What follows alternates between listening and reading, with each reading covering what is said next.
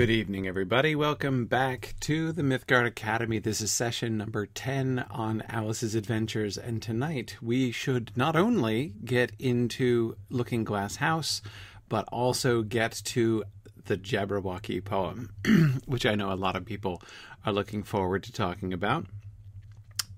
I'm not 100% sure how much more, how much further we're going to get past the Jabberwocky poem tonight, but we'll see. We'll see how that goes. Um, anyway, uh, before I start, uh, just a couple quick announcements. Um, I just was in Denver this past weekend for Mountain Moot, which was a delightful gathering of folks. Uh, great to meet a whole bunch of people for the first time. I'd never been out to Denver before, so that was really great. Uh, and I'm looking forward to more such moots and more such opportunities here in the next few weeks. So, not this weekend, but next weekend is Middle Moot in Kansas City. So, if you're anywhere in the Kansas City area and would like to come join us, you can still do that at Middle Moot on October 8th. And then on October 15th, we're having New England Moot up here in New Hampshire near me. So this is the one that's it's not literally in my backyard but it's figuratively in my backyard um, in fact we're going to be holding it uh, at the studio where we shoot rings and realms um, so the whole moot will be taking place within the studio uh, with the whole with the big digital wall and stuff in the background it's going to be fun um, and um, uh, um, and uh, anyway, so and and then we're gonna.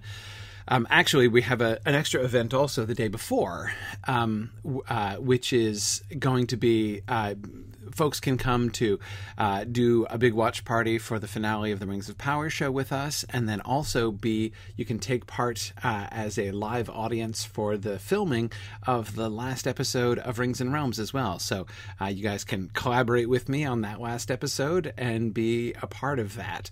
Uh, and so that would be the day before New England Moot um, on the so the 13th to the 14th uh, of. Um, of October as well. So uh, check out uh, the event page at Signum University. Go to signumuniversity.org and go to uh, regional moots under our other stuff, uh, and you can find all the registration information and all that kind of thing.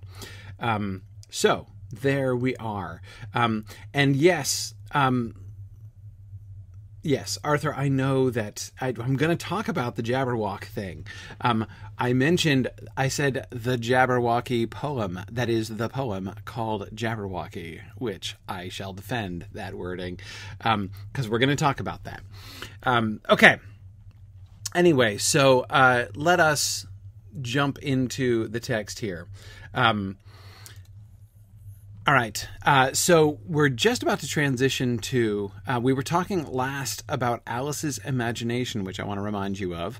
Um, her let's pretend, right? And the way in which she is, um, remember, frustrated with her sister's imaginative limitations, right? How uh, she wants to imagine with her sister that they are kings and queens, and uh, her sister does not think that that's her sister thinks that that's nonsense, right? Because they're each only one person. Um, she's willing to go as far as imagining herself to be someone else, but she's not willing to go so far as to imagine that she is multiple people because that's nonsense, right? Um, and Alice in great frustration, says, You can be one of them and I will be all the rest, right? Alice's imaginations have has no her imagination has no such limitations. Now, um, we also remember she also was wanting to pretend uh, that she was a hungry hyena and her nurse was a bone as well, right? Um, so her imagination is going to we, we, need to be remembering that as we move towards looking glass house here. Um, okay. Um, now she's still talking to the cat however the kitten uh, that she was scolding at the beginning right now, if you only attend, Kitty, and not talk so much, I'll tell you all my ideas about Looking Glass House. First, there's the room you can see through the glass. That's just the same as our drawing room, only the things go the other way. I can see all of it when I get up on a chair, all but the bit just behind the fireplace. Oh, I do so wish I could see that bit. I want so much to know whether they've a fire in the winter. You never can tell, you know, unless our fire smokes, and then the smoke comes up in that room too. But that may only be a pretense, just to make it look as if they had a fire. Well then, the books are something like our books, only the words go the wrong way. I know that because I've held up one of our books to the glass, and then they hold up one in the other room. How would you like to live in Looking Glass House, Kitty? I wonder if they'd give you milk in there. Perhaps Looking Glass milk isn't good to drink. But oh, Kitty, now we come to the passage. You can just see a little peep of the passage in Looking Glass House if you leave the door of our drawing room wide open. And it's very like our passage as far as you can see, only, you know, it may be quite different on beyond.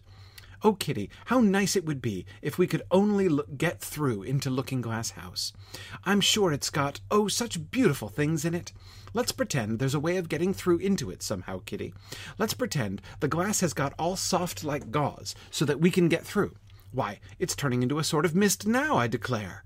It'll be easy to get through. All right. Um, so, um, notice the way that this all picks up on her pretendings, right? That we were just talking about, that I was just reminding us of that we saw last time. Um, uh, sorry, all of my glasses are very smudgy. Um, so now, if only you'll attend, Kitty, and not talk so much, is how this particular passage begins. And of course, the Kitty has not I believe, in truth, been speaking a very great deal, right? But you'll recall the two way conversation that Alice was enthusiastically having with the kitty, right? Um, in which she was imagining the kitten's responses.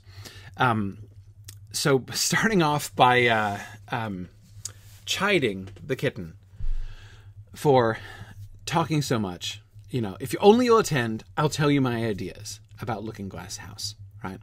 So she's going to tell us and the kitty all about this. Um, if only the kitty won't talk so much. That is, what is the conflict here, right? If only my my my pretense, right, my imagination about our conversation will allow, I will then tell you what I'm imagining about Looking Glass House and she tells us all about it. And this is based on observation. Notice that there's something very conspicuous. There's something conspicuously missing. What does she not report seeing in Looking Glass House? This is, I think, very significant. In this whole description, she gives uh, a very sort of accurate, you know, true to life detailed observation about what she can see in Looking Glass House. And if you don't make assumptions, right, um, or rather, there would be two steps, wouldn't there? First, if you accept the premise that the looking glass is not a reflect is not a reflector, right, Refl- reflecting the regular world, but rather a window, a portal right?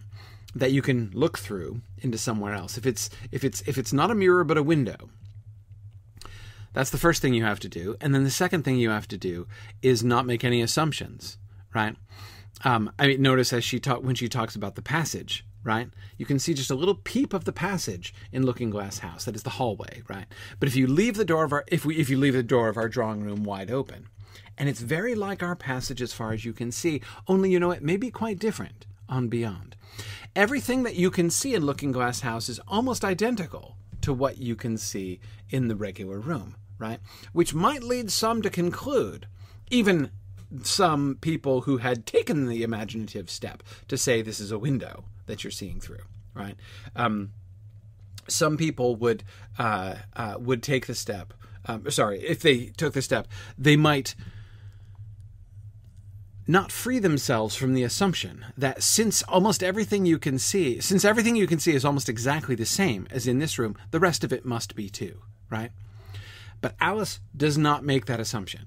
Alice believes, or at least suspects, or at least wonders, right, whether or not whether or not the things that she sees are in fact quite the same. And she imagines they're probably not, right? The passage, you know, just because you can see a little bit of the hall and it looks just like our hallway um, doesn't necessarily mean that it goes on and continues looking and acting just like our hallway. Um, I'm sure it's got oh such beautiful things in it, she says, right? Um, so yeah, so okay, um, that's one really interesting thing. And notice there's a sense in which her lack of her unwillingness to make the assumption that the looking glass room and therefore the looking glass house must be identical to the real house. Um, her assumption is so aggressive that she actually is skeptical about indirect evidence, right? Like you can't tell for sure whether there's a fire. The mirror is above the fireplace, right? So the one thing you can't ever see in the in the mirror is, you know, in the looking glass is the fireplace. It's like you can see the mantle, right? But you can't see the actual fireplace. Um, she does point out that when their fireplace smokes, you can see smoke in Looking Glass House, right? Which is suggestive, right? That's indirect evidence that they have a fire in Looking Glass House, but she's not sure. I want so much to know whether they have a fire in winter. You never can tell, you know. Um, because even if it smokes, that might maybe only pretense just to make it look as if they had a fire. So the people of Looking Glass House might be faking a fire, right, just to deceive them, uh, just to deceive you in some re, you know, for some reason, right? Um, okay, so hang on, I lost my place. What was I gonna? Was what was I just talking about next? Uh, I was talking about the assumption that, or the the assumption you have to resist, right? Um, and her imagination, she, the way in which she. Oh, that's right. I was going to go back to the question that I asked, in which you guys exactly correctly answered. Um, she does not see herself in Looking Glass room, right? There's no little girl.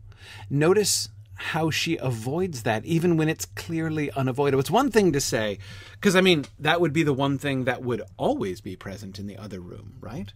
If she is in this room gazing into Looking Glass house, there is a 100% chance that there will be a little girl who looks rather like her, right? In Looking Glass house looking back out at her. Um, and in fact, I think about. Um, I was about to say, you know what this makes me think about. Maybe you don't know what this makes me think about, but if you knew my wife better, you would indeed know what this makes me think of. And this makes me think of Anne of Green Gables um, and uh, the way that um, Orphan Anne in the beginning of Anne of Green Gables speaks of the conversations that she has had with various reflections and echoes of herself because she was so lonely and had no other company, right? And so she frequently made a friend of her own reflection or echo. Um, and invented entire stories about that person. Alice is doing the absolute inverse of what Anne Shirley and Anne of Green Gables does, right? Um, Anne of Green Gables does not fantasize about the world, right? Does not make any do any imagining about that place it's all about the other girl, right? It's all about the other person.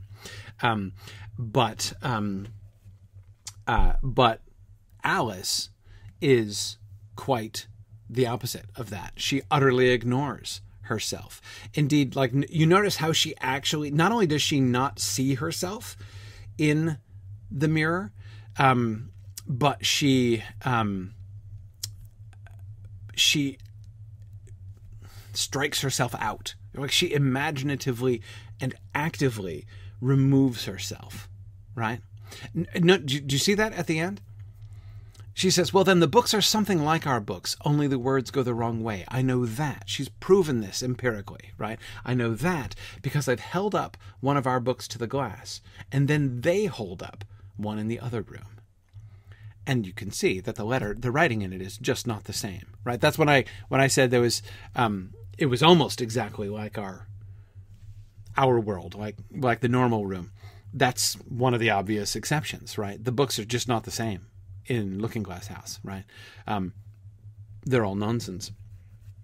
But Alice is not there. Then they vaguely the unnamed, unidentified denizens of Looking Glass House also hold up a book when she holds up a book, which is very cooperative of them, right? But she is completely um, she's completely non not interested in that at all, right? And that I think is very very interesting. Um, indeed, I hadn't even really thought of this, but I have a sort of notion that Anne's omission, Anne, listen to me, think of Anne of Green Gables now, that Alice's omission of herself from Looking Glass House is something that we're going to see is going to be a bit of a motif. Yeah. We'll see about that. We'll see about that. I don't think we'll get to it this week. Maybe. Maybe we'll see some things about that. Oh, let me just say keep in mind that in the initial conception, this is where we're getting Alice's introduction, right, to her imagination about Looking Glass World, um, Looking Glass Land. And um, just remember that in that initial conception, Alice herself now I've made the and connection, and they both start with A. I'm going to be messing myself up. Uh, who knows for how long now? Um, but anyway, that in this initial conception, Alice herself is not present, and I think that that's um, uh, that's really interesting. So exactly, the first fish is uh, saying, you know, is, uh, Isila, right? That is writing Alice backwards, uh, like it might appear in the in the mirror. Um, you would think there would be lots of ways, lots of fertile material, right? I mean, again, like so. Um, to make the dangerous comparison one last time, um, Anne of Green Gables does not associate any like difference. She imagines it's another person, right? Because she's wanting another person to be friends with, um, and so she personifies her reflection, and she turns it into a friend that she can interact with within her imagination, right? Alice's imagination doesn't work that way. Um, and I could easily imagine, first fish, um, her to. She would do something like that, right? She might give the looking glass person a different name. She would. I, I can certainly understand in the context of this. I wouldn't have expected her just to be like, well, that's me. That's my reflection, right? Uh, but I could imagine her saying, "There's a girl in Looking Glass House who looks kind of like me and acts kind of like me, or whatever, but is backwards, and might you know her name might be spelled backwards or whatever." That she would invent, um, or rather, that she would invest some kind of identity in that person. Um, which was not just like, oh, look, another person to be my friend, but rather um, that she would have some kind of imaginative play on the whole looking glass situation. I could easily imagine Alice doing that, but she doesn't. Instead, um, it is, uh, she's only interested in the house. Um, she's only interested in the world. She's interested this as a in in the looking glass. Um, exactly not as an opportunity to socialize, right? But as an opportunity to explore, to discover, to see, oh, such beautiful things that must be in it. Let's pretend there's a way of getting through into it somehow. Looking Glass Land is a frontier that she wants to explore. She wants to see, she believes that the things outside the Looking Glass, um, what you can see in Looking Glass House, everything outside. That's why notice how she gives evidence of having craned around, right? Like if you if you you you can get just a peep of the passage, right? If you look, you know, she's clearly peered from every angle that she can, um, and everything that she has seen has been distressingly identical to the regular room. But that doesn't prove that it isn't far more interesting beyond that, right? Um, we also should note, at least in passing, that her passage into Looking Glass Land is founded, right, is established on her phrase, let's pretend, right? Um, what exactly happened, the sort of dream sequence of Alice in Wonderland, her sort of falling asleep, and then the rabbit comes by. Um, and then the rabbit hole as a sort of transition. Um, she surprises herself she's surprised by the rabbit, then she's surprised that she goes down the rabbit hole that she fits, um, and then it is she's falling right. Um, that is, she's the travel is completely um, unintentional, right? Un uh, um, what's the word? Uh, this is a very simple word that I'm not able to remember right now, but whatever. Um, anyway, it's not, it's not in her own volition, right? She's plummeting. She's gravity is taking her, right? Um, Wonderland. The trip to Wonderland. Uh, she does go into the rabbit hole, so it's not like her will was not involved in any way. Um, but again, we she doesn't begin while still in the normal waking world by saying, "Wouldn't it be nice if I could go down a rabbit hole?" I wonder what that would be like. I wonder what wonderful worlds I would discover if I went down a rabbit hole. Right? None of that. She just sort of falls asleep, and then all of a sudden, she's going down. Involuntary. My, I think that was kind of the word I was looking for. Yes, her travel was completely involuntary before. That's the simple word that I couldn't remember. Good grief. Um, but um, anyway, thank you, Mahed. I appreciate that. Um, so, all right. Um, uh, yes, this is voluntary in every way, right? Both she is deliberately crawling through the looking glass, right? She is deliberately um, sort of making, setting the imagination of the idea of the permeability of the looking glass, right? Um, and she is sort of establishing the whole thing, what she believes she might see if she goes through the looking glass. This is all a, a, an active contrivance of her imagination from the very beginning, right? Um, at least that's how it is presented to us. Now, um, spoiler, we're going to get some dream mechanism at the end again, right? But it's not really a spoiler because there will be a lot more to talk about when we get there. Um, but we should definitely notice that um, her let's pretend is the foundation of her time in Looking Glass House. Okay. In another moment, Alice was through the glass and had jumped lightly down into the looking glass room. The very first thing she did was to look whether there was a fire in the fireplace, and she was quite pleased to find that there was a real one, blazing away as brightly as the one she had left behind. So I shall be as warm here as I was in the old room, thought Alice. Warmer, in fact, because there'll be no one here to scold me away from the fire. Oh, what fun it'll be when they see me through the glass in here and can't get at me. Then she began looking about, and noticed that what could be seen from the old room was quite common and uninteresting, but all the rest was as different as possible. For instance, the pictures on the wall next to the fire seemed to be all alive, and the very clock on the chimney piece you know you can only see the back of it in the looking glass had got the face of a little old man and grinned at her. All right, so let's start with the second paragraph and then go back to the first. When she goes through, when she achieves her her desired escape into Looking Glass Land, right? We see that her theories are triumphantly confirmed, right? Um, everything that could be seen from the old room was quite common and, and uninteresting, but all the rest was as different as possible, just as she had hoped for. Um, and it all fits right? It all fits with what was it's not that she now sees that she was mistaking things or anything right? Everything that was visible all the old view is still there including the back of the clock. So there's a clock on the mantelpiece in front of the mirror. So of course in the mirror all you can ever see is the back of the clock right you can't see so she knew there was a clock on the mantelpiece in looking glass world but she didn't know what the front of that clock was and can i just pause for a second to say that um, one of the reasons, one of the many reasons I love this book is the the genius of this entire conception, the whole looking glass as window concept.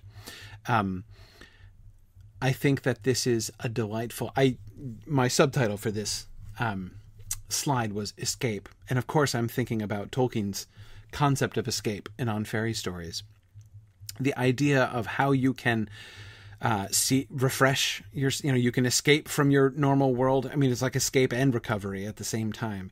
Um, recovery in the sense that now you're looking at your you know your sitting room with your old sitting room with brand new eyes right? Uh, now that you can see around the edges and see that there are wonders that you never knew right? Um, but but of course, it's also to Alice a form of escape, and we'll come back to uh, some of that uh, more in just a moment. But um, the brilliant notion, and I'm trying to saying I'm not trying to say it's unique. I'm not trying to say no one else has ever had this kind of imagination before. Um, but I think it really captures something really important, right? If you imagine a room with a fireplace and a mirror above the fireplace and a clock sitting on the mantle of the fireplace so that in the mirror you can see the back of the clock. Um, the kind of shift in perspective that it introduces um, to say to, to to shift from looking at this, you know, imagining this picture in your head, looking at the mirror and saying, "I see the back of that clock." That by itself, by the way, is sufficiently is kind of an interesting thing, right? I mean, the clock has its face out towards the room. You're not supposed to see the back of the clock right? The back of the clock doesn't matter. It's the front of the clock that it's the face of the clock that matters. It's the whole point of the clock, right? Is the face of the clock, and the face of the clock is looking out towards the room. And so the very fact that in because it happens to be sitting in front of a mirror, you can actually see in the mirror the back of the clock is itself a kind of perspective bending thing right? Where you are getting this clock from both sides. By looking at it, you can look at the front and back of the clock at the same time. And that by itself makes that clock a rather remarkable sort of artifact, makes that that moment kind of an interesting moment, right? But to go beyond that, right, to take that kind of realization, that kind of investment of a simple thing with a kind of wonder, right? With with a with a kind of fantasy, right?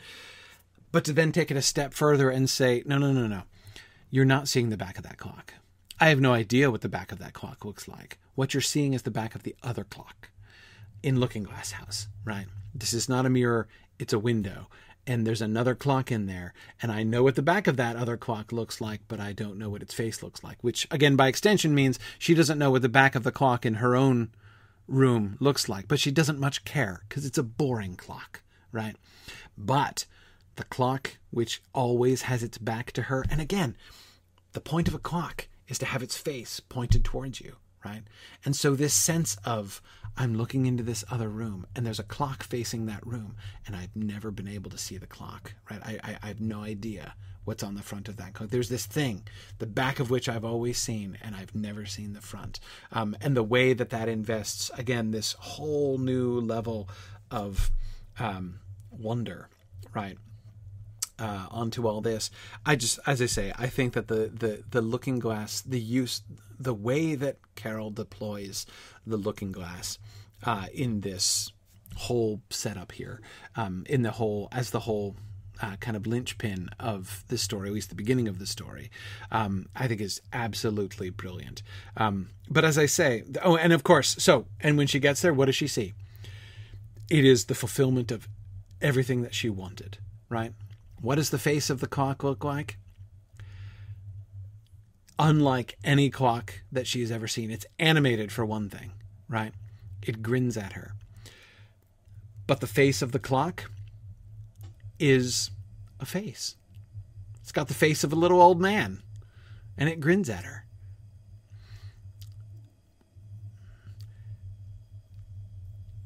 It isn't that the clock has no face right? She's never seen the face. It might not have a face for all she knows. She could never prove that it had a face.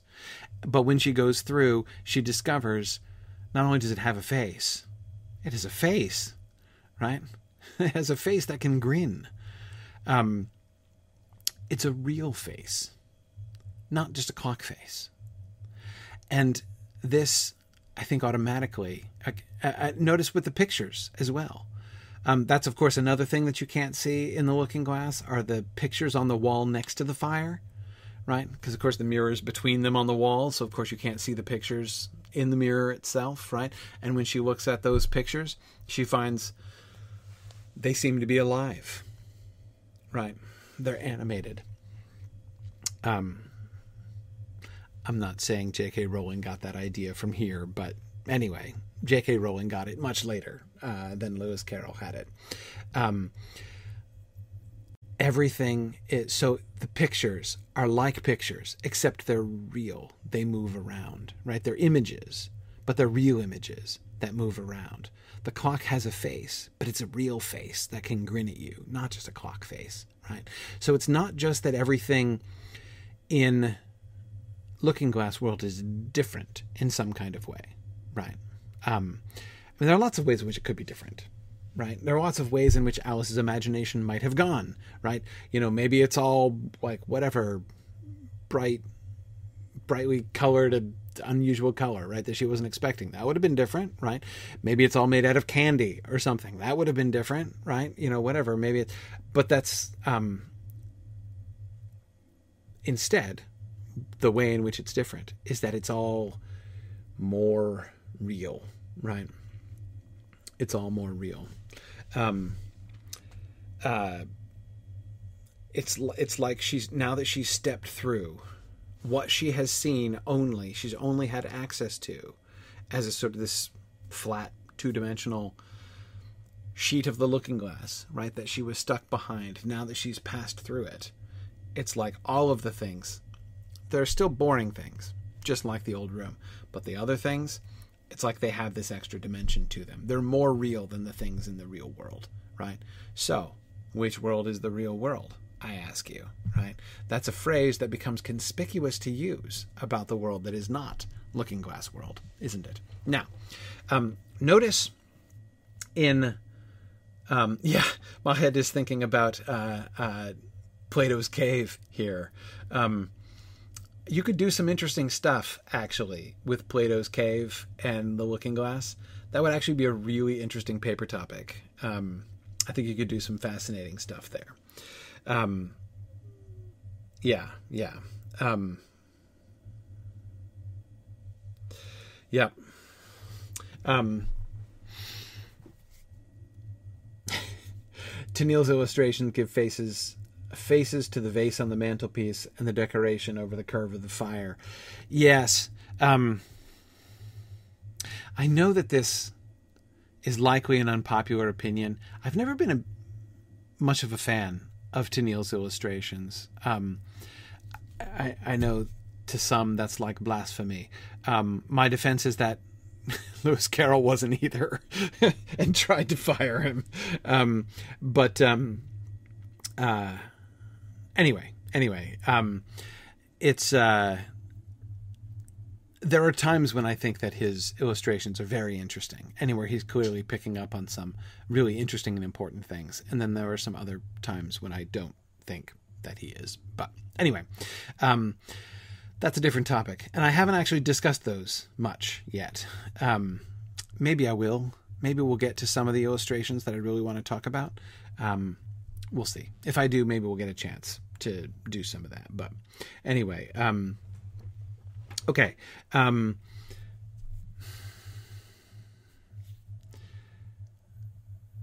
all right. Uh, oh, yeah. First paragraph.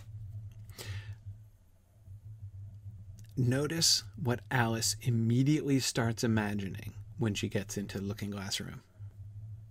She immediate, immediately starts imagining what will happen if people in her house come into the sitting room and look into Looking Glass room.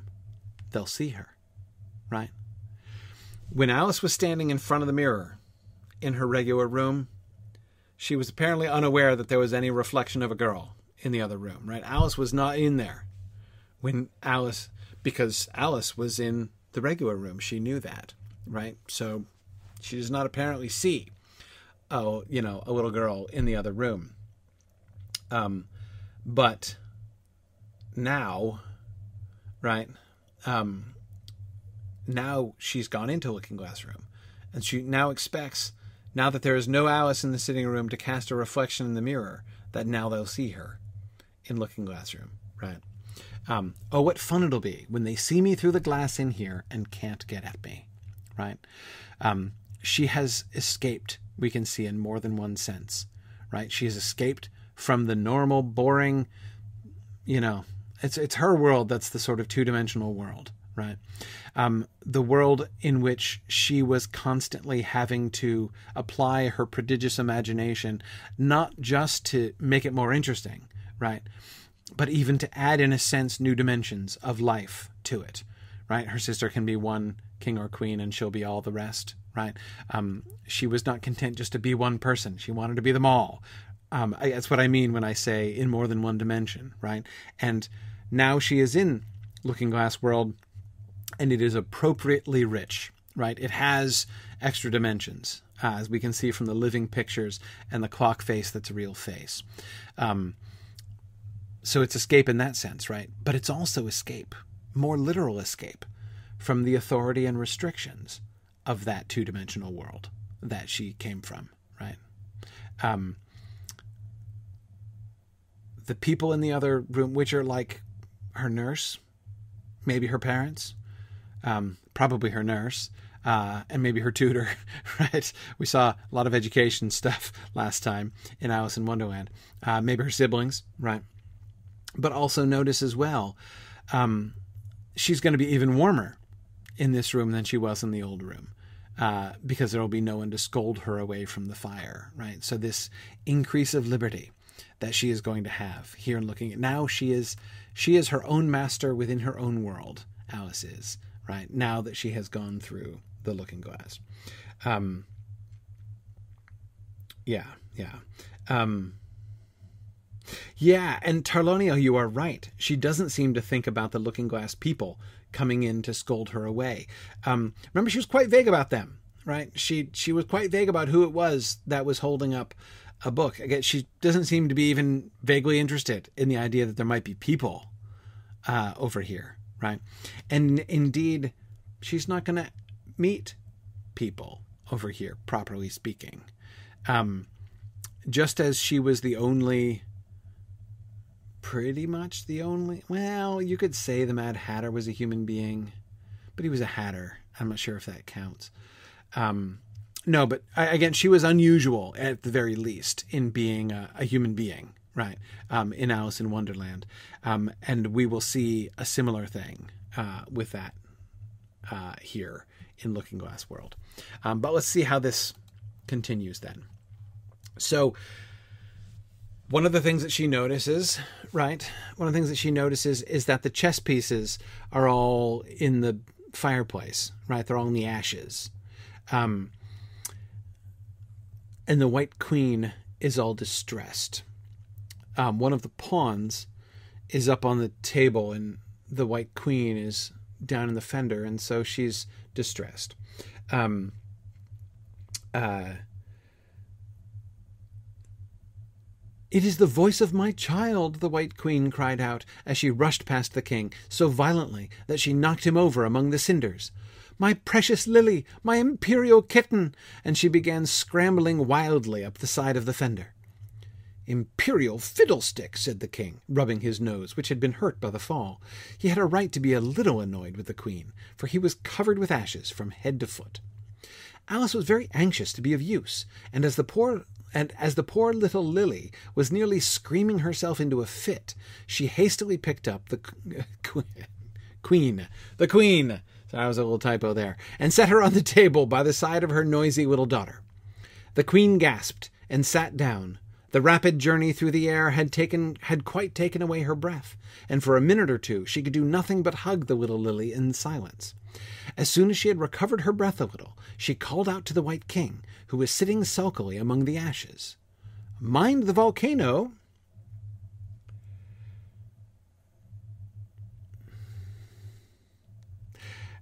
I never realized this in my life before. I'm just now seeing something that it's. I, I, probably shouldn't confess this because if I didn't confess this, it would look like really clever, like I was obviously setting this up the whole time. But I totally never actually even noticed this. You know what happens? Um, uh, you know what happens? The queen and king can't see her right?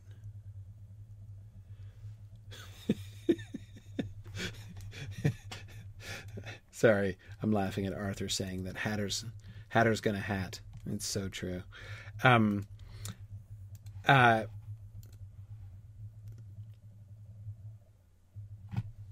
they can't see her, right? Well, of course they can't see her. She never saw herself right? Um, that's that's. Sorry, I'm all twitching because I want to see. I don't think that was my typo. I think it's in my book. I think it's in my ebook, but I'm not going to look it up. Um, anyway, okay. I was just I was just copying and pasting uh, from my ebook onto the slide. But anyway, um, okay. Yeah. Alice's absence. When she looks into looking glass into the looking glass room, which where she still is, right? She ignores herself. And the king and queen don't see her at all. Right? They can't even tell that she's there. The queen feels theorizes that she was blown up to the table by the vol- by a volcano. Right now, on the one hand, I suppose the fireplace to a chess piece might be hot like a volcano. Um, but um, goodness.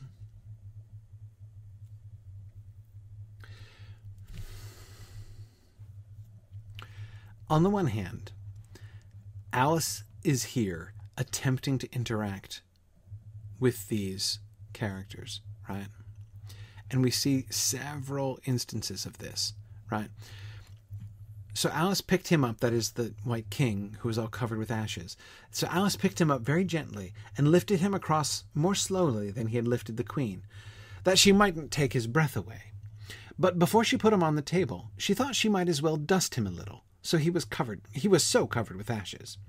She said afterwards that she had never seen in all her life such a face as the king made, when he found himself held in the air by an invisible hand and being dusted, he was far too much astonished to cry out, but his eyes and his mouth went on getting larger and larger and rounder and rounder till her hand shook so with laughing that she nearly let him drop upon the floor. Oh, please don't make such faces, my dear, she cried out, quite forgetting that the king couldn't hear her. You make me laugh so that I can hardly hold you, and don't keep your mouth so wide open. All the ashes will get into it. There, now I think you're tidy enough she added, as she smoothed his hair and set him upon the table near the queen. He can't hear her and he can't see her, right? Um, so let's remember all the elements that are involved here.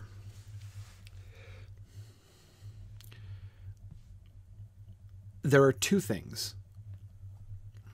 Let's think about similarities and differences between what's going on here in Looking Glass Room and what was going on in the old boring room, right? Um, similarities and differences. I've, they're obvious differences. She's talking to her chess people, right? There were, she had a chess set in the other room. Remember, she was talking to the kitten about her chess set.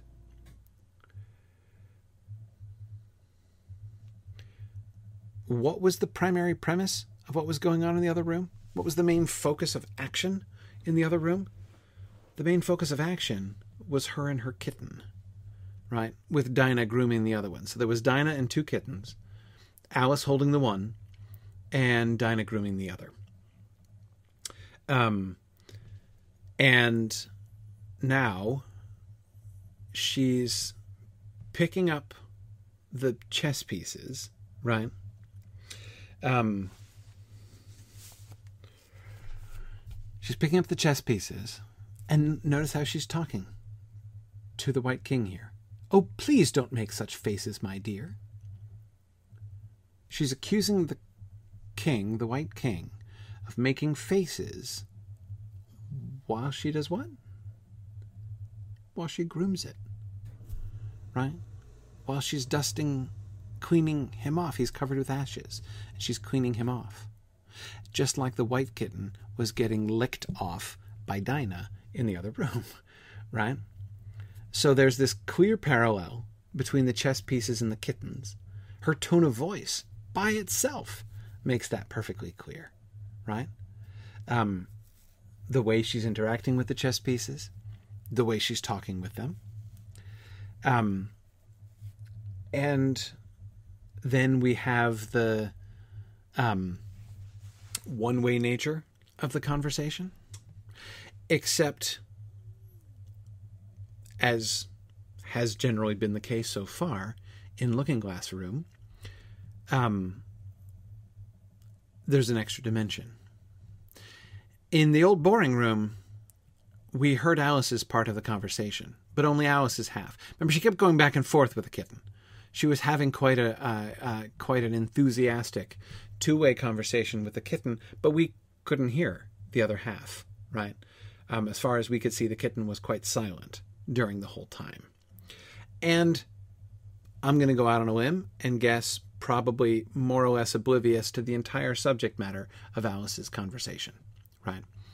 Um, the same is more explicitly true here.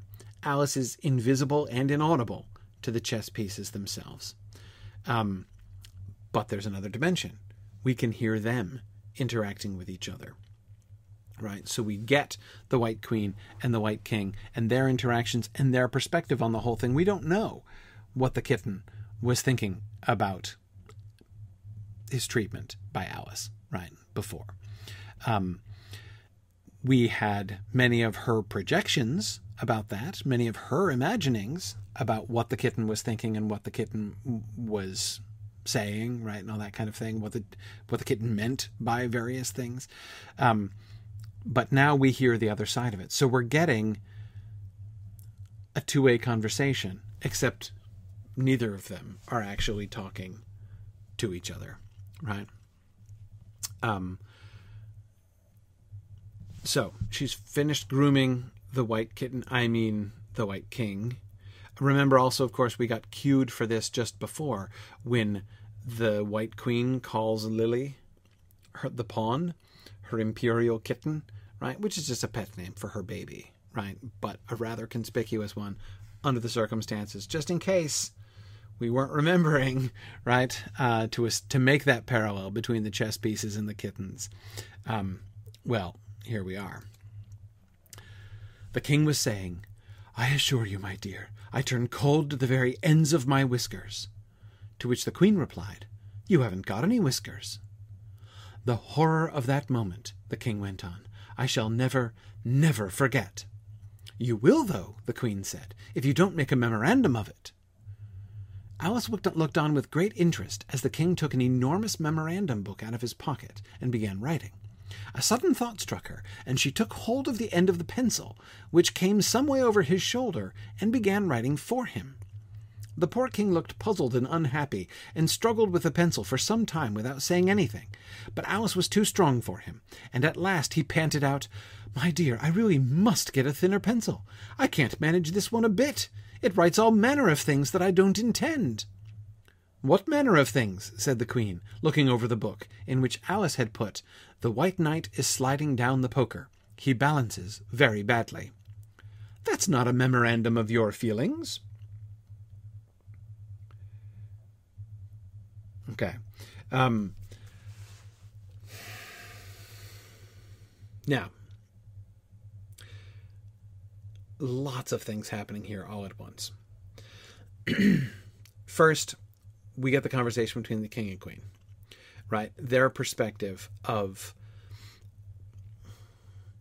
Notice the disjunction between their experience of this entire situation and Alice's experience of this entire situation, right? Um, Alice was just helping. She wanted to be of use, right? She was helping the queen. The queen was worried because she was separated from her daughter, and so she picked her up and put her next to her daughter, right? What a big help. Um, but that quite took the queen's breath away, right? It was a very different experience for the queen. It was like being blown up by a volcano. The White King gets picked up and she's being cautious about being more gentle, and yet, uh, and then in transit, she he is so covered with ashes and soot that she brushes him off, right? She cleans him, for which you'd think he would be suitably grateful, right? Um, and instead, we see him, his feelings, right? His experience of this.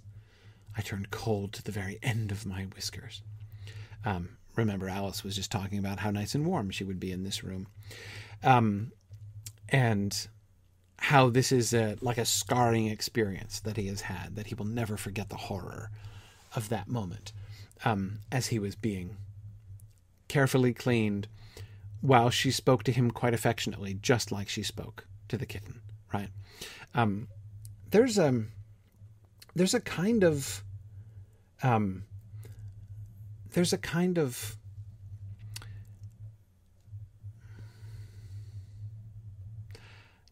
there's kind of discomfort here, isn't there? Um, what happens to Alice in Looking Glass World? And this is one of the first places that we see it. It doesn't always go the way that she would necessarily want it to go. She wants to be of use, right? She's trying to be friendly to the talking chess pieces that she finds there in the fender. Um, oh, and by the way, why are they in the fender? They're in the fender because that that's where you can't see them in Looking Glass House, right? She it, they couldn't be anywhere else because she would have seen them being there, right? Um, so she's imported the. So I presume this means that she's put her chess pieces away, like they're not sitting out visibly in the room, um, or at least not all of them are. Maybe there is a pawn that is right, and that's why Lily was up on the table. But, um, but the others are down in the fender. Again, the part of the room that can't be seen from old boring room, right? Um. Anyway, so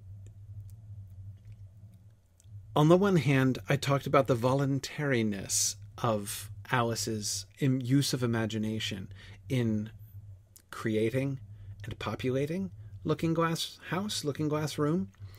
Um, but yet we also see things don't go all the way that she wants them to go. There's this disjunction between her and the chess pieces, which is not necessarily what she would imagine. In fact, it seems to be something like the um, something like a contradiction, or rather, something like the consequences of something like the consequences of her her own choices, right? Of her own um, her own imaginings. She imagined she couldn't see herself in the mirror, right? And as a consequence, the things in the mirror can't see her, and therefore this puts their interactions on a very different footing. Um, but at the same time, at the same time, they um, they're acting like the kitten, right? Um, it is like we're seeing Alice, and um, it's like we're seeing Alice interacting with the king like she interacted with the kitten. But again, we didn't see the kitten's perspective. What if the kitten was feeling horror, right, um, at all the things Alice was doing to it, right? Um, it's a um, a different kind of imagining, right? Um, not just not just sort of wish fulfillment, uh, imagination. But there's another thing. There's another thing that the Queen brings in, which should remind us of Alice in Wonderland, right? And that is, as I say, there's a disjunction between Alice and the and the chess pieces, right? She's speaking, they can't hear her, they're speaking. Um, she can hear them, but she can't interact with them, right? Though she can physically interact with them. Um, and yet, there, there's a disjunction between the two of them as well. Um, I love the way the queen turns the king's statement, the horror of that moment, I shall never, never forget. You will, though, if you don't make a memorandum of it. So, a memorandum book, um, you know, which is a good idea, right? To have a memorandum book in your pocket so that if there's something that happens that you want to remember, you can write it down in your memorandum book, right? So you carry a little notebook and pencil in your pocket just in case, right? And it turns out the king does this. Um, so that he doesn't forget things, you know. Um, it's a little odd when he is saying the whole point that he's making is that the horror that was impressed upon him in that moment is going to be you know ir- irrevocable right? Um, will always be there. And the queen then urges him to write it down lest he forget it right on the one hand she is being literal but she's not just being literal. She's not just like catching him out. So it's like some of the things that we saw in Alice in Wonderland, but it's not like she's just catching him out on a technicality of his speech. She's almost reversing it, right? That is, he is describing an experience which he would wish to forget but can't. And she responds as if he was describing a thing that he wants to remember but might not. You see what I mean? Um, it's it's a it's a it's it's a complete reversal um, that the queen performs there, right? And the king seems to accept it completely, right? He does not say to her, "No, no, no, that's not what I meant," right? And this, of course, is set up by the first sort of reversal, right? He says, "I turn cold to the very ends of my whiskers," which inspires the queen, his wife, to point out that you haven't got any whiskers. Right. Um,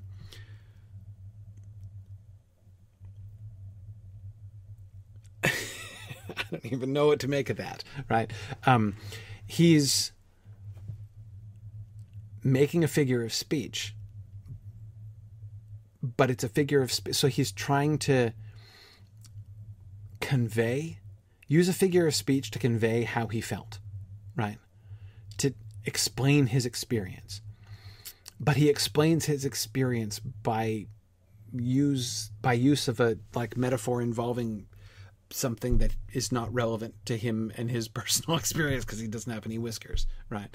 Um, which the queen, of course, immediately points out. Um, yeah, yeah. Um, now, the other thing which should remind us, I think, even more of Alice in Wonderland is the business with the writing. Um, remember, she was just looking at what the jurors were writing uh, in their little notebooks, right? And she was kind of making fun of them for that. But here's the thing that I couldn't help but remember the king is trying to write his own thoughts and feelings in his memorandum book. And Alice takes the end of his pencil and overpowers him and writes something different instead. So that the king in the end says, I, I can't manage this pencil a bit. It writes all manner of things that I don't intend. And then the queen, reading what he wrote, agrees that's not a memorandum of your feelings right? Remember that this um, remember that this is very much like what we saw with Alice all the time. Remember what happened whenever Alice tried to recite poetry? Right? She'd try to recite a poem that she had memorized and it would come out wrong.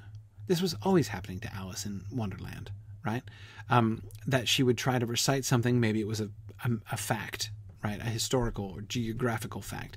Maybe it was um, uh, maybe or more frequently and more comically, uh, it was a poem which came out wrong.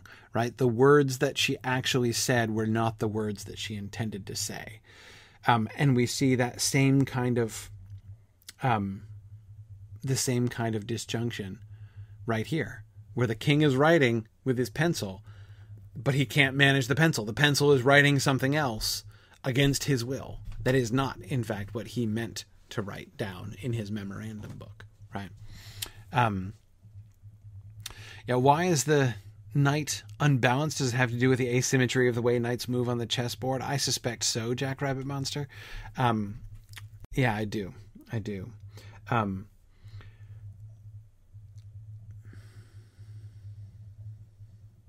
interestingly, now notice there's both something momentous and totally not momentous that happens right here. Alice has succeeded in communicating with the White King and Queen. Do you notice that? They can't hear her, hear her. They can't see her. But by manipulating the king's pencil, she can write something that they can read. Right? The queen looks in the book and she can read Alice's writing in the book. So here we go. This is very momentous. This is a way for her to communicate with them. But it's also not momentous at all because she doesn't actually communicate with them at all, right? She's just um, uh, making another random observation, which doesn't have anything to do with them. Doesn't seem to be something she's trying to communicate to them exactly. I don't think the White Knight sliding down the poker matters a very great deal necessarily to the king and queen at that moment, right? Nor Alice's observations on the skill with which he balances on said poker, right? Um, uh, so yes, Alice is she's like taking over the king's memorandum book to be her own memorandum book. This is what she observes that she wants to write down, like the kind of thing she might write down in her own memorandum book, perhaps. Right? Um. Yeah, yeah. Um.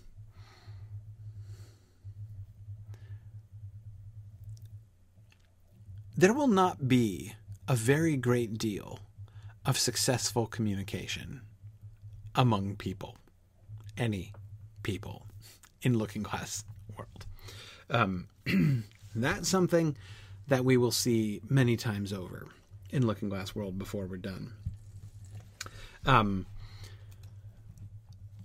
then she opens the book and finds that she can't read it, of course, so she holds it up to the to the looking glass because then they over in old boring world will presumably hold up a matching book and she'll be able to read it, right? And so she is able to read it when she holds it up. And she reads the following poem. First, let us go ahead and talk about the title.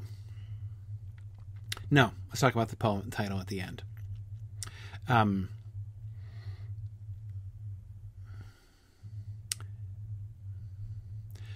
Twas brillig, and the slithy toves did gyre and gimble in the wabe. All mimsy were the borogoves, and the mome raths outgrabe. Beware the Jabberwock, my son, the jaws that bite, the claws that catch. Beware the Jubjub bird, and shun the frumious Bandersnatch. He took the vorpal sword in he took his vorpal sword in hand. Long time the manxome foe he sought. So rested he by the tumtum tree, and stood awhile in thought. And as in uffish thought he stood, the Jabberwock with eyes of flame came whiffling through the tulgey wood, and burbled as it came.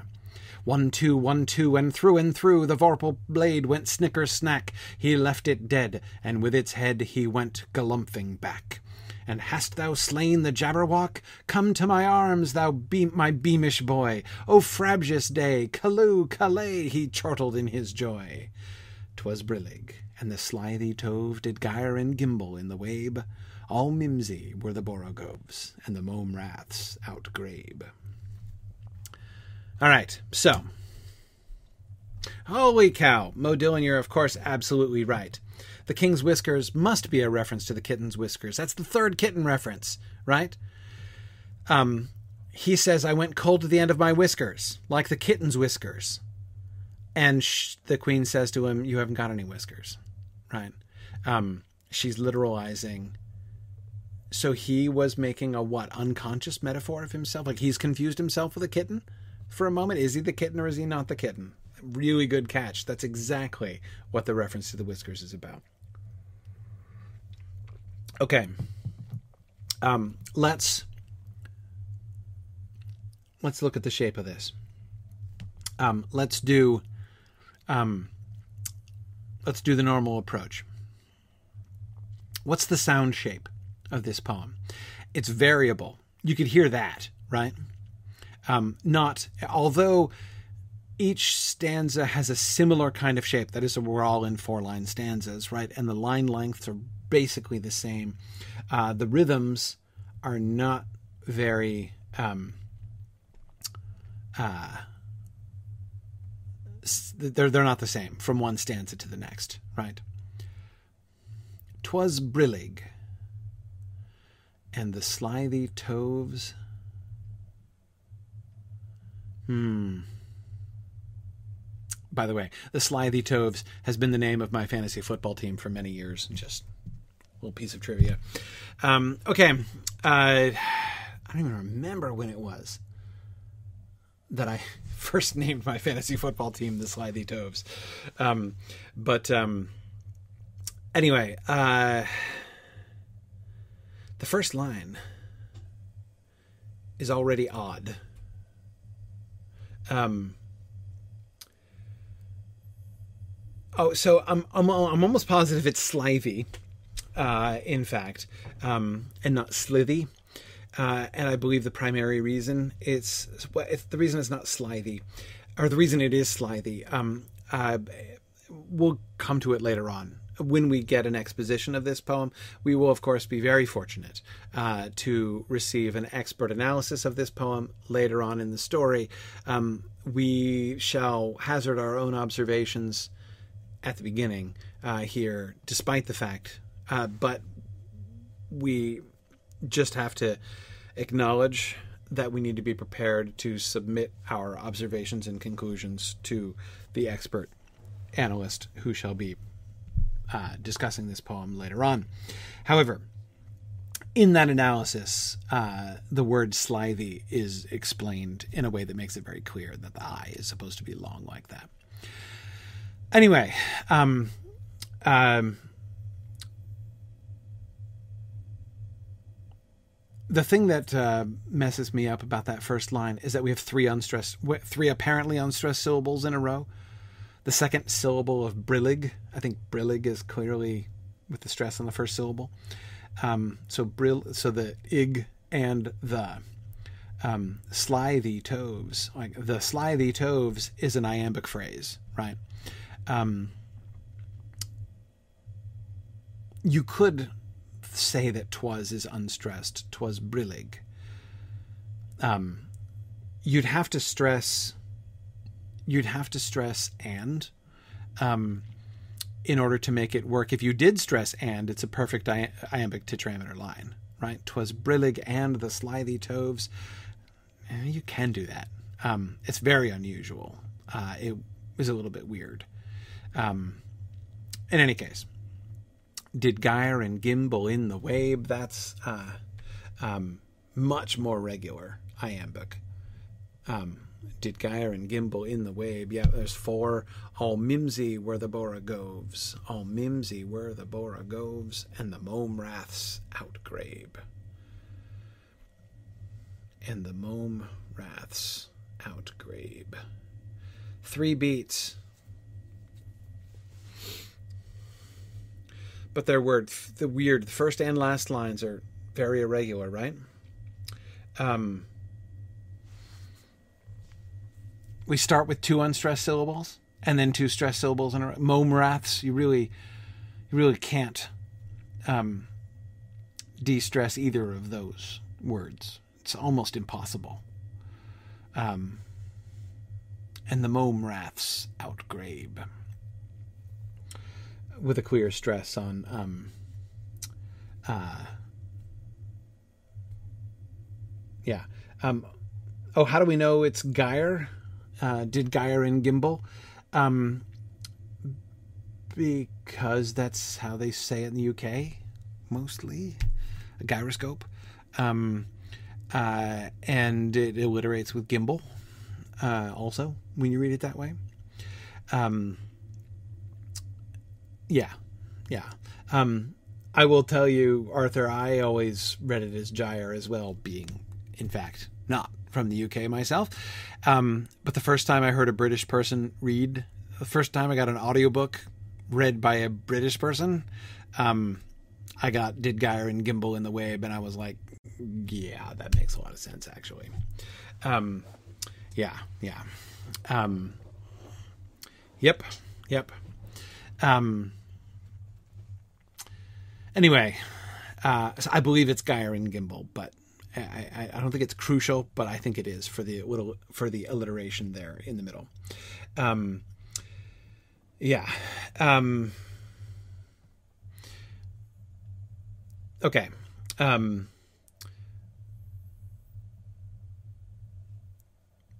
look at the shift.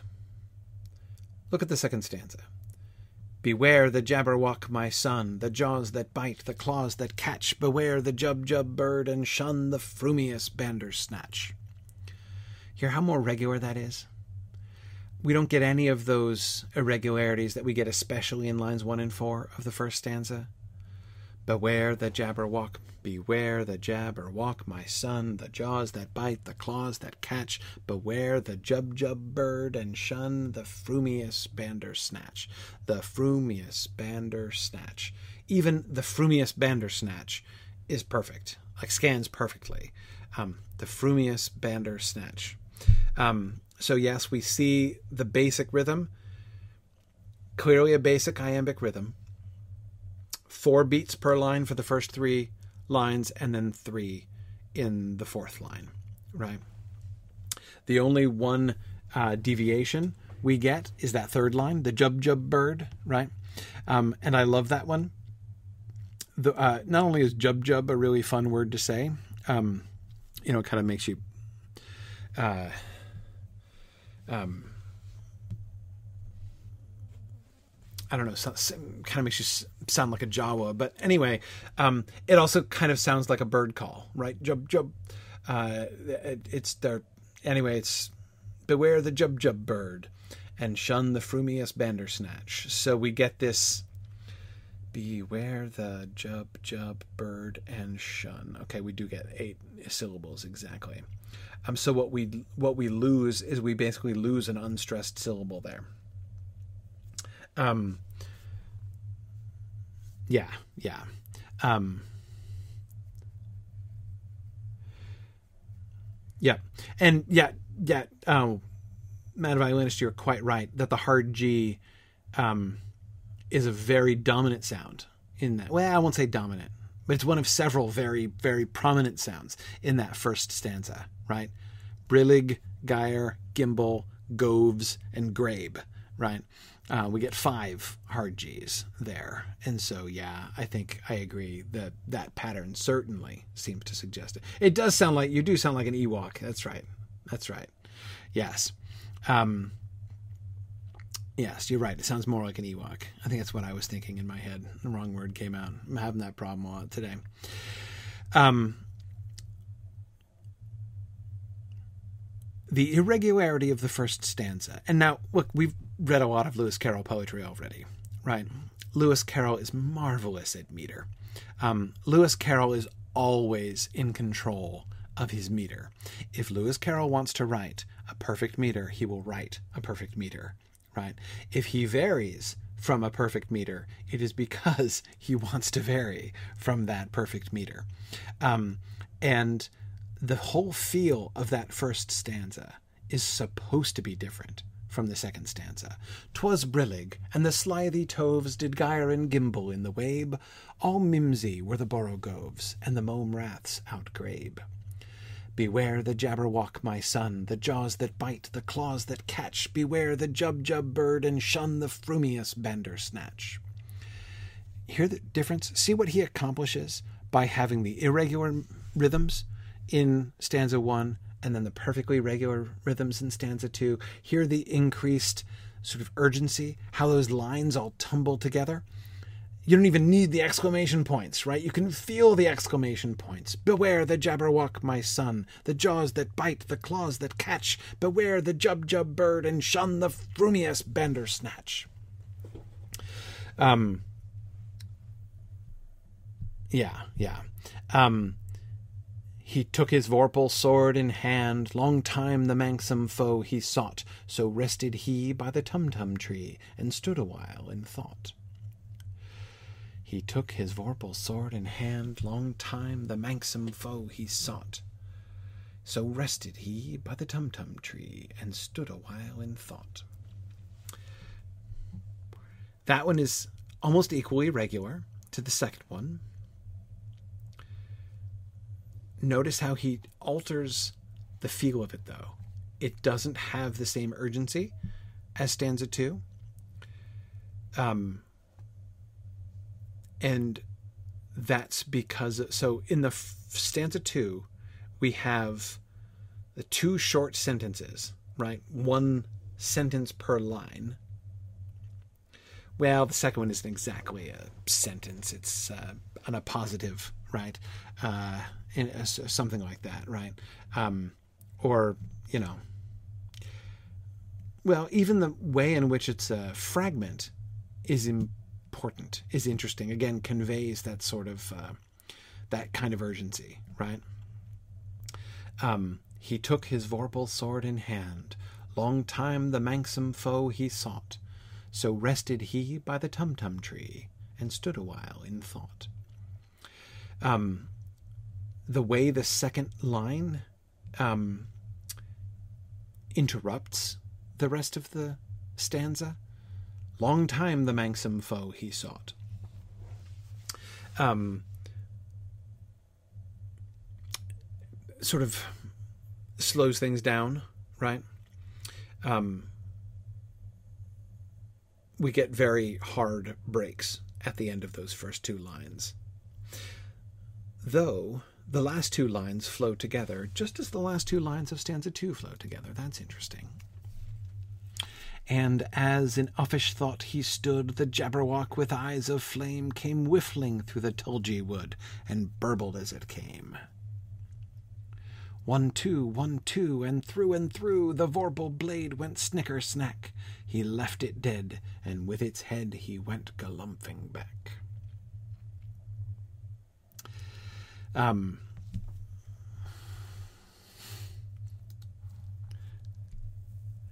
yeah. Whenever you're in doubt as to the overall shape, sound shape, like is it iambic or what, just keep reading. You know, it will tell you. It will tell you. You can see it. You can feel it. Right? Callooh, Callay. Right? Yeah. Um. Yeah. And this is a.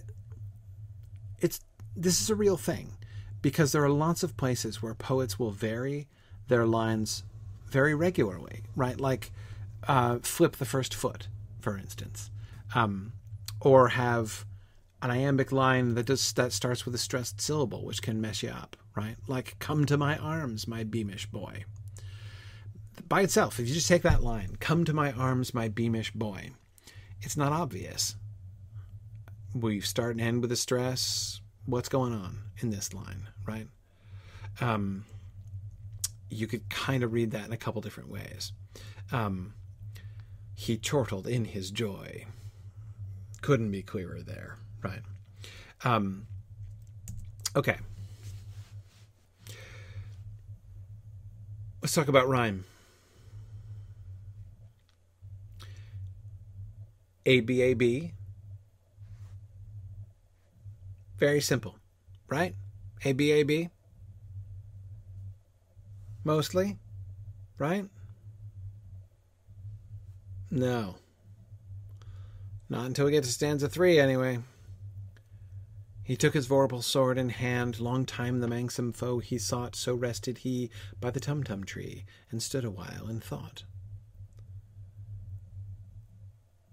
Yes, no alternate rhyme. Instead, that's replaced with internal rhyme in line three. So rested he by the tum tum tree. Right, so we get the B rhymes on lines two and four, but nothing rhymes with hand in that stanza. Stood, flame, wood, came, through, snack, head, back, same thing. Left it dead and with its head, right? And then we get the same thing in the next stanza as well. No rhyme for Jabberwock. O frabjous day, Callooh Callay. He chortled in his joy. And then back to the ABAB. So we have two different stanza forms so notice what he's then created here with his very simple rhyme scheme is he's created two different stanza forms which then themselves create a shape, right? If we call stanza form A the ABAB pairing and stanza form B. Let's call them one and two, right? Um, let's call them alpha and beta. How about that? If stanza form alpha is the ABAB and stanza form beta is the uh,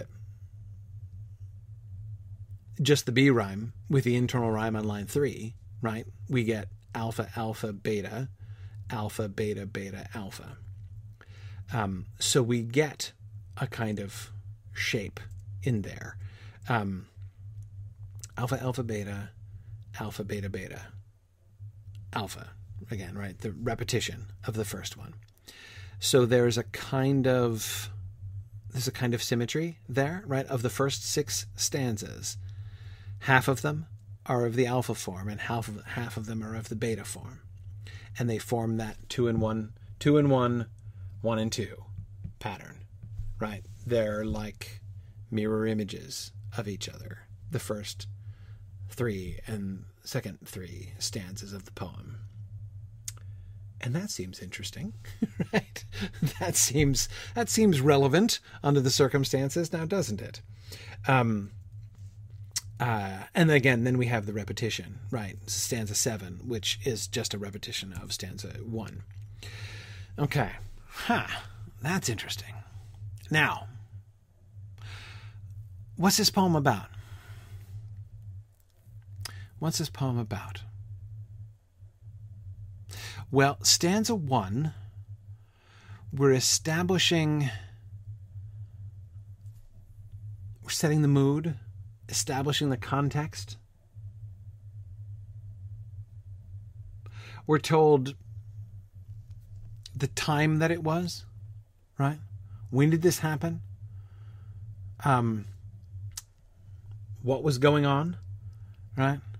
Stanza one is tricky. Um, there's a bunch of things are doing a bunch of things, but um, but you don't get the sense that there's any action here, right? Um, like I, I don't get the impression, for instance, we're supposed to be particularly interested in the fact that the slithy, slithy toves are gyring and gimbling in the wave, right? It's like they do, right? Um, uh, but nor is it obvious how those things exactly contextualize the narrative, right? But if we jump to the narrative for a second, we'll come back to the intro because, of course, it's again at the end. Um, the warning to his son. I don't know what a Jabberwock is, but uh, if it has jaws that bite and claws that catch, that I can understand, right? I don't know exactly why I should um, beware the Jubjub bird, um, nor exactly what it will do. Um, but I, I can at least understand why I might want to shun the Bandersnatch because it appears to be frumious. Uh, and, you know, there you go. So we have a parent urging his son, uh, his son, her son, don't know if it's a father or mother, but it's some parent, parental figure, urging caution on the child. But the child, who appears to be a grown child, takes his sword in hand and seeks the foe. So he's supposed to beware the foe, but he's going to seek it instead. Now, I don't think this is necessarily defying uh, the. Um, I don't get the impression that he's the son is defying the uh, advice of the parent, um, but rather that the advice of the parent is uh, uh, uh to urge him to be cautious in the undertaking that he is apparently going to undertake, right? Um, okay, and um, then he's standing in uffish thought under a tumtum tree, and as he's thinking uffishly, the Jabberwock, which apparently, in addition to claws that catch and jaws that bite, has eyes of flame um, comes whiffling through the tulgey wood and burbles, which can't be good. There's not much of a combat. There does seem to be a brief combat, right? One, two, one, two, and through and through. The Vorpal blade went snicker snack. So there we go. The kid just um, slays the Jabberwock and decapitates it. and goes galumphing back with its head. And hast thou slain the Jabberwock? Come to my arms, my beamish boy. O frabjous day! Callooh, Callay! He chortled in his joy. Um, ah, father, there we go. The joy is the joy of the parental figure who has here, through pronoun, been identified as father, right? Who's overcome with delight about the slaying of the Jabberwock. So the narrative is quite straightforward, right? Um, there are many details we don't necessarily know. Uh, we have almost no context to this at all, right? Who's the kid? Why is he going to go kill the Jabberwock? Um, what exactly is being accomplished by this? I mean, it seems tolerably unpleasant, the Jabberwock, but um, uh, and I suppose reasonably impressive to have slain it, though. Um, uh, though it, in the end it seemed easy enough to do, didn't it? I mean, uh, we don't get a long heroic battle scene of any kind, right? It seems more like an execution of the poor Jabberwock, but whatever. Um, it's apparently a great accomplishment, and um, our father figure is delighted uh, to have his son back and cries out so delightfully, Oh, frabjous day, right? I love that expression. Use it all the time. And then we get the repetition. 'Twas brillig, and the slithy toves did gyre and gimble in the wabe. All mimsy were the borogoves, and the mome raths outgrabe. Um, I still don't know what all those things are or exactly what they're doing, but the repetition presents this sense of gives a sense of permanence to it, right? Or even potentially of futility. Um, the poem ends exactly as it begins. The world is unchanged by the momentous event that happens in the middle. It may be for our parental speaker, for our fraternal, our paternal speaker, rather, a frabjous day indeed, right? And yet, the slithy toves carry on gyring and gimbling. The borogoves are still mimsy, and the mome raths are still outgribing, right? Um, nothing has really changed from one end of the poem to the other end of the por- uh, of the of the poem. Um, and absolutely, Sarah, this poem is indeed the source of both the words chortle and galumph. If there are strange words in this poem that seem familiar to you, it is only because this poem is so famous that it has brought these words into the language. Chortle, I think, is the word which is most um, likely to look like a um, common, like a like you know, to stand out to you as like be, you know, you wouldn't put it in the same category as you would like uffish, whiffling. Um, uh, or borogoves, right? Um, also galumphing, I think, very likely. Um, but all of those th- words, chortle and galumph, as well as all the rest of them, are all on the same ground here in this poem. Um, uh, yeah, yeah. Um, yes, yes. Um, now, what's he doing here? Remember the context, overall looking glass context, right? She opens the book and she can't read it because, of course, it's a looking glass book. And looking glass books don't operate the same way that books do in the normal world, right? So she has to hold it up to the looking glass and then she can read it in the looking glass, right? Because it flips the letters back around again. But of course, like everything that she's discovered in Looking Glass Land so far, it has a new dimension, right? It has a dimension beyond the dimensions of Old Boring Room. Um, and here it's language itself, right?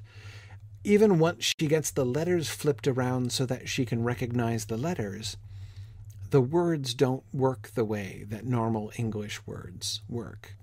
Um, they are like English words and in a couple of different ways, right? Some of them are like English words in the sense that they sort of look like So, like, let's take the word frumious, for instance, right? What does that mean? Well, it is quite like an English word, right? It's very similar to the word furious, um, which in context, I, I, the if the Bandersnatch were in fact furious, that would explain why you would shun it, right? Because it's furious after all and might attack, right? Um, but but it's not the same word. Frumious is not the same thing as furious. So you we might think we know what that we might suspect we know what it means, right? There are other words. Um, uh, there are other words that we might feel that we understand because of onomatopoeia, right? Um, when we're told the Jabberwock came whiffling through the wood, right? Um, I assume that means he's moving really fast, right? Um, that sense of whiff, you know, the the the onomatopoetic sense of whiffle, um, to suggest fast motion, possibly, you know, uh, you know, brushing through the the the the you know, crashing through the branches and leaves on the way through, right? Sort of the the hiss of his passage, right? Um, burbled, yeah, yeah. Um, uh, the burbling, there you get both things. Both it sounds like a word, sounds very like an English word. It's burbled is kind of like bubbled, um, and kind of like murmured. Um, it's neither one of those words, right? Um, and it's also kind of onomatopoetic, right? We can. It sounds you know, if we're told that it's burbling as it came, it's hard to separate the sound of that word burble from the imagination of what it was doing, right? That it's making some sound which is evoked by the concept of burble. Um, oh, and by the way, yes, Vorpal Blade is absolutely. I know for people who play D and D, like, uh, or even any number of video games, right? Um, that sounds like an extremely common word. It's the he invented the concept of the Vorpal sword. The Vorpal sword is and always has been a reference to uh, Jabberwocky. Um, but um, uh, anyway, okay. So um, uh, so yes. Yeah, so sometimes it's the uh, similarity to an English word or a, more than one English word, like burble being kind of like bubble and being kind of like murmur. Um, and uh, and sometimes that's the onom the onomatopoeic thing, right? Also, like the jub the jub jub bird, I says it sounds a little bit onom, onom, onomatopoetic to me, um, and even Vorpal, right? Um, he couldn't have known this, right? But um, the word Vorpal sounds um, almost to me like onomatopoeic of the sound effect people use when they're use when they're faking when they're pretending to use lightsabers, right? Vorp, right? The uh, it's a vorpal blade, right? Um, uh, we don't know what that means, but um, but it's evocative, right? How he manages. Um, I find this poem altogether remarkable. This is an amazing, amazing poem um, because he.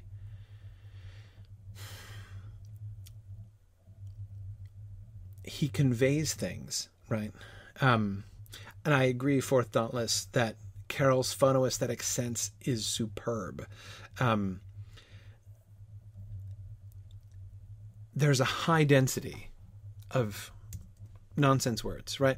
People use the phrase nonsense words to talk about Jabberwocky, and I wholly disagree. In fact, that feels to me insulting uh, to call these nonsense words. They are not nonsense words. They're very sensible words. They're not standard English words, right? They're different words. They're new words. But nonsense is exactly what they aren't. That's what he accomplishes in this poem is writing a poem that uses invented non words which hit you, which hit your ear and your brain as if they were not nonsense at all. This poem is like an experiment in the conveying of meaning, right? An experiment, like a scientific experiment in the relationship between words and meaning. How do words convey meaning, right? Um, notice, by the way, I was talking about the Frumious Bandersnatch, and we were talking about the word Frumious, and I never even talked about Bandersnatch. Um, because, again, that's as much a nonsense word as frumious. Um, and no, I, again, I, you know, if you grew up playing video games for I'm thinking of there were Bandersnatches in uh, I, I, don't know how many of you are old enough to have played the old RPG Bard's Tale back in the uh, late 80s um, but I remember there were Bandersnatches, of course, in that game. Uh, they were they, they were mobs in that game. Um, but um, anyway, uh, yeah. Oh man, Dora Stroke. You know, Bard's Tale might be one of my favorite video games of all time. Like just like if you like, uh, you know, account for for like inflation and everything. Oh man, what a classic. But anyhow, there were Bandersnatches in that game, and uh, was there a Vorpal sword? I don't think it was a Vorpal sword in that game. But um, anyway, uh, I used to play it in school. You naughty boy! How did you have a computer you could bring into school? Oh, with oh, in, in, on school computers? Yeah, just bring, bring it on a disk? That's very cunning. Um, I never had the guts. Uh, but anyway, um, uh, yeah. So I, that the idea of a Bandersnatch, right? What is it? Who knows? What's it like? Could you describe it? right? What are its what are its qualities? Um, we've we've got the rhyme to guide us, right? Snatch rhyming with catch associated with claws, right? So it's obviously got claws. I mean, that's like a given, right? Um, but um, anyway, um, he now I still so I still think the inner five stanzas of this poem are very different from the first and the last, the identical first and last stanza, right? Um, the first and last stanza are quite mysterious. We don't, we're really left wondering. We don't have anything like the same sense. What does it mean? The Momraths outgrabe. There are very few lines in stanzas two through six that I think leave us as puzzled as the line, and the Momraths outgrabe what is a Momrath? Um, what does it mean to outgribe? Right? It all works. Um, it all works, but it doesn't work in the same way as those inner stanzas, the narrative stanzas, right? The narrative, the story is successfully conveyed, and you barely even. I'm pretty sure outgrabe is a verb. Pretty sure it's a verb. Pretty sure it's a verb. You could say it's an adjective, like all Mimsy were the Borg, like the, like the Borogoves were Mimsy and the Momraths were Outgrabe, right? Uh, you you could see the syntax suggesting that parallelism. I hear where you're coming from, um, but I'm pretty sure it's a verb. The it, the, the shape, um, the shape is a verb, and, and I mean. And again, this is the other brilliant thing about it. You can tell, like, from context, right? Even the context of the other words that you don't understand. Um, like, uh, not only um, um, am I sure that outgrabe is the verb, but upon reading it, I was immediately sure that outgribing, uh, that outgribe would be the present tense, right? Um, yeah, we know that slithy is an adjective, obviously, right? I don't know what a tove is, nor do I know what slithy is, but I know that that's an adjective noun couple, right? Um, I don't know how to gimble or where the wabe is, but that the wabe is a place where the slithy toves are apparently gimbling, right, is clear, right? couldn't be clearer. But the inner stanzas are even more queer. Um, despite the continued density of these unusual words, right? These new words that he's inventing. Um, there are very few places where his meaning seems to be in question, right? I take uffish thought, for instance. Um, to stand in uffish thought. Does that not convey um, hesitancy, uncertainty, right? Um, yeah, I think we've all felt uffish, uh, both when conf- uh, sort of unknown. Uh, he seems to be thwarted. He can't find the Jabberwock, right? And he's trying to figure out. It's long time the Manxome foe he thought, right? Um, and now he's resting, and he doesn't know what to do, and he is hesitating in uffish thought. And then it comes whiffling through the tulgey wood and burbled as it came. Um, there's only one word that is not like a particle or a you know like a preposition or a particle you know a conjunction an article um, there's the word came twice in those last two lines right? Um, so the main verb is a normal english word.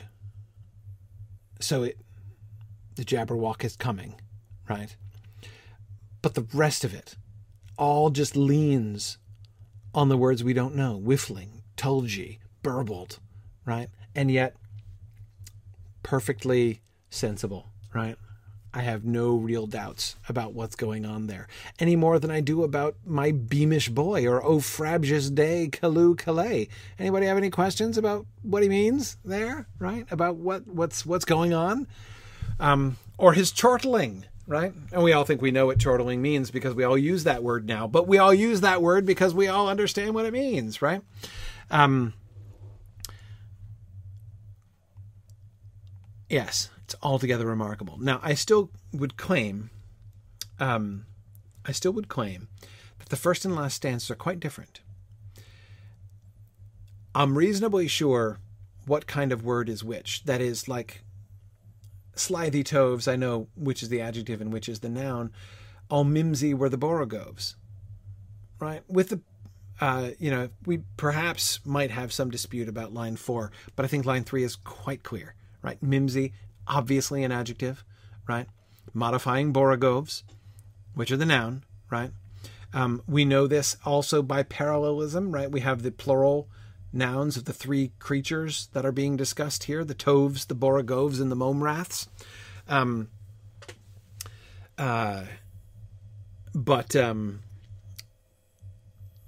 anyway, so we have the overall shape of this stanza. Like this stanza, it takes the meaning of it takes a general shape in my head, but I don't actually know. I can't picture anything, right? I can picture the other the narrative stanzas. I can picture, right?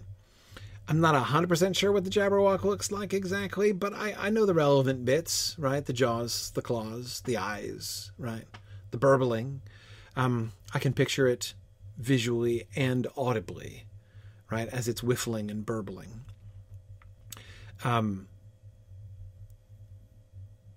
I can't picture, I don't, there are some things that might be, I mean, I could make a vague stab at Mimsy were the Borogoves. But I would guess I'd have to do a, you know, a double-blind experiment to prove this. My hypothesis is, um, hey, maybe we can do this at Mythmoot. Maybe we can, uh, maybe we can test this hypothesis at Mythmoot. But my hypothesis is that there would be far more variation of what, like, if we were to ask people a question like, um, describe a tove or like um, what does it mean to be mimsy right like the, if we ask people to explain what they think these words mean in the first and last stanza compared to words like um, whiffling tulgey, uffish, burbled. Um, my suspicion is that there would be less deviation in the meanings of our our understood meanings from the narrative stanzas than there would be. There'd be more variation in that first and last stanza. I think it's less clear what is being conveyed. Now, what is being conveyed is the overall attitude, right? The sort of atmosphere here, right? And in a sense, I think that the the mystery, like not knowing what on earth a Tove or a Borogove or a Momrath is, is part of the sort of experience, right?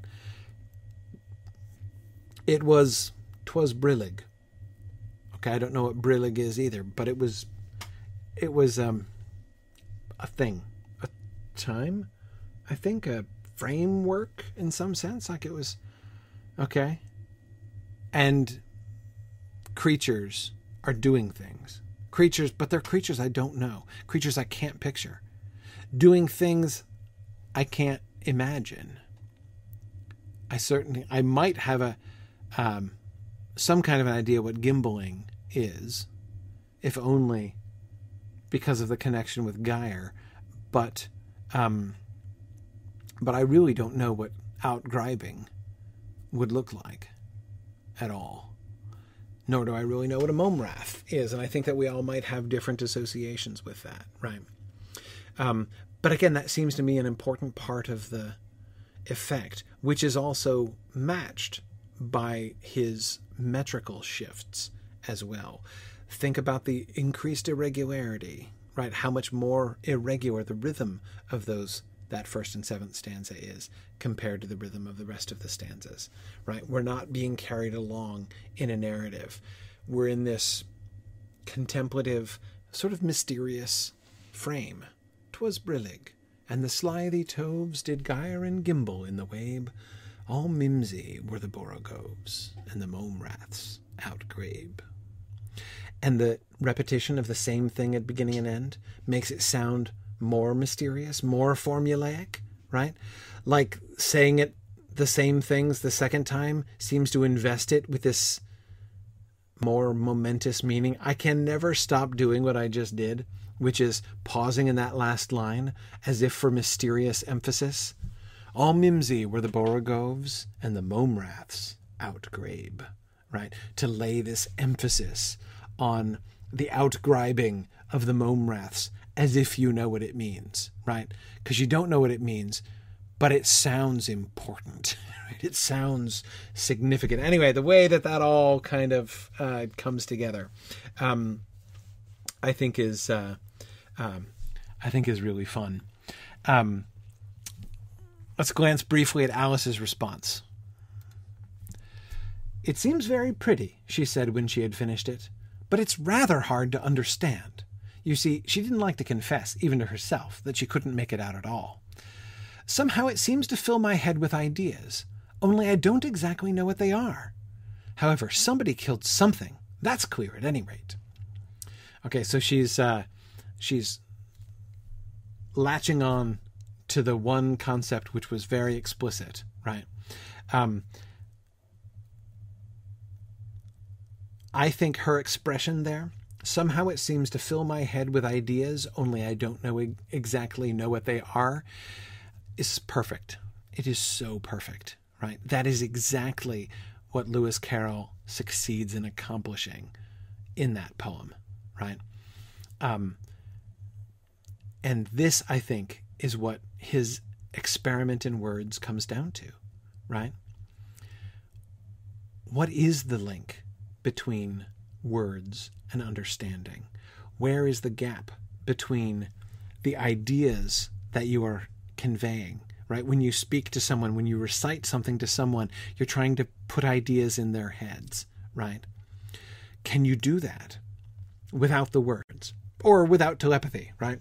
Right? Without language, but not entirely without language, right? If we didn't know English, we wouldn't be able to make the same sense of it. It's not like reading a poem in a language you don't know at all, right? It relies upon your understanding of English. It even relies upon your your the certain associations that you will have with particular English words or particular sounds in an English word context, right? Um, so it's not independent of language at all.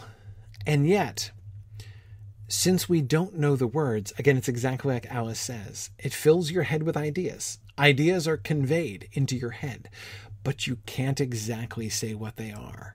You can't explain exactly what an, what uffish thought is, right? Nor precisely what a frumious bandersnatch is like compared to uh, an unfrumious bandersnatch. I mean, like, how do you know when a bandersnatch is really getting frumious, right? Um, you can't explain it. When you try to turn it into regular words, it fails, right? Um, but notice the difference that he's introducing here the difference between the failure to f- to put the ideas in your head versus your failure to identify those ideas, to know what the ideas are, right? We cling to words to give shape, to give meaning to ideas, to identify ideas, right? We attach words to ideas so that we can pin these things down and say exactly what it is.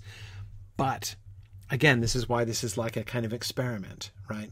There seems to exist this other level on which ideas can be conveyed, right? On which our own imaginations are acted upon in such a way that we don't um, you know are they're acted on in such a way that we we don't need the words actually. So even though we can't pin it down even though we don't know what the ideas are they're still they're still there. This is a work of art that has succeeded despite the fact that you can't you can't explain it right? You can't say you can't summarize it right um yeah alice is not a huge fan right it seems very pretty she says she likes how it sounds but but it's rather hard to understand very true very true all right it is getting late. Um, and uh, I, I, yeah, oh my goodness. I don't think I know a single poem in the English language that I would be less, that would be harder to translate into another language than this poem. Yeah. Um, yeah, I don't even know how you would begin to go about that. I really don't.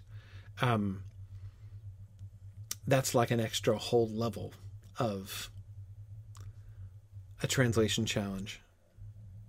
Though there's a part of me that wants to say, maybe in another sense, this poem might actually be easier to translate than other than other poems would be to translate. Because there's a kind of freedom. Since you're not as normally you're not like, well, there are these English words, and there are the equivalents for those English words in the other language. But if we use the these exact equivalents, we, you know, all of these choices we have to make, and it gets complicated very quickly. Um, but there isn't any equivalent, right? You can't translate uffish into German, right? Or maybe you don't need to. Or maybe you would do it in a different way if you're a native German speaker. I think to do it successfully, you would need to have the same kind of effect, right? For a German reader, if you're translating it to German, for a German reader, for it to feel like German, right? Even though it's not, um, even though it's not German. Anyway, um, or Japanese, JJ, I would be very interested. But um, anyhow, um, yeah. So okay, Jackrabbit was just quoting the German translation. My problem is, Jackrabbit, I don't know enough about German even to know if those words are sensible German words. I hope they're not. Um, if those, if every word in there is a normal German word, then uh, I would be disappointed. Uh, in Waben, I'm not sure I, I really love in Waben or even Toven.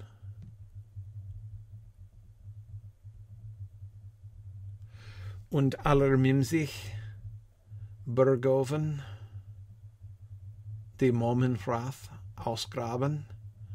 My German pronunciation is horrible. As I say, I don't know German. Uh, Waben, Waben, of course, yeah, Waben. Um, as I said, see, I don't know German, but um, yeah, there they seem to just be almost transliterating the sounds into German, but I don't think they work. I mean, does Mimsig uh, work in German like Mimsy does? I mean, it is so clear that like this is an adjective and it sounds like several other English adjectives, right? That we could, um, you know, connect it to. It would need to have that kind of force in the German in order for it to really be translating. And this surely, surely, um, I mean, whenever this is the reason why poetry is almost impossible to translate because you always have to choose between do I do I choose the words like the German words which are closest in meaning to the English words in order to convey as accurately as possible what is being said?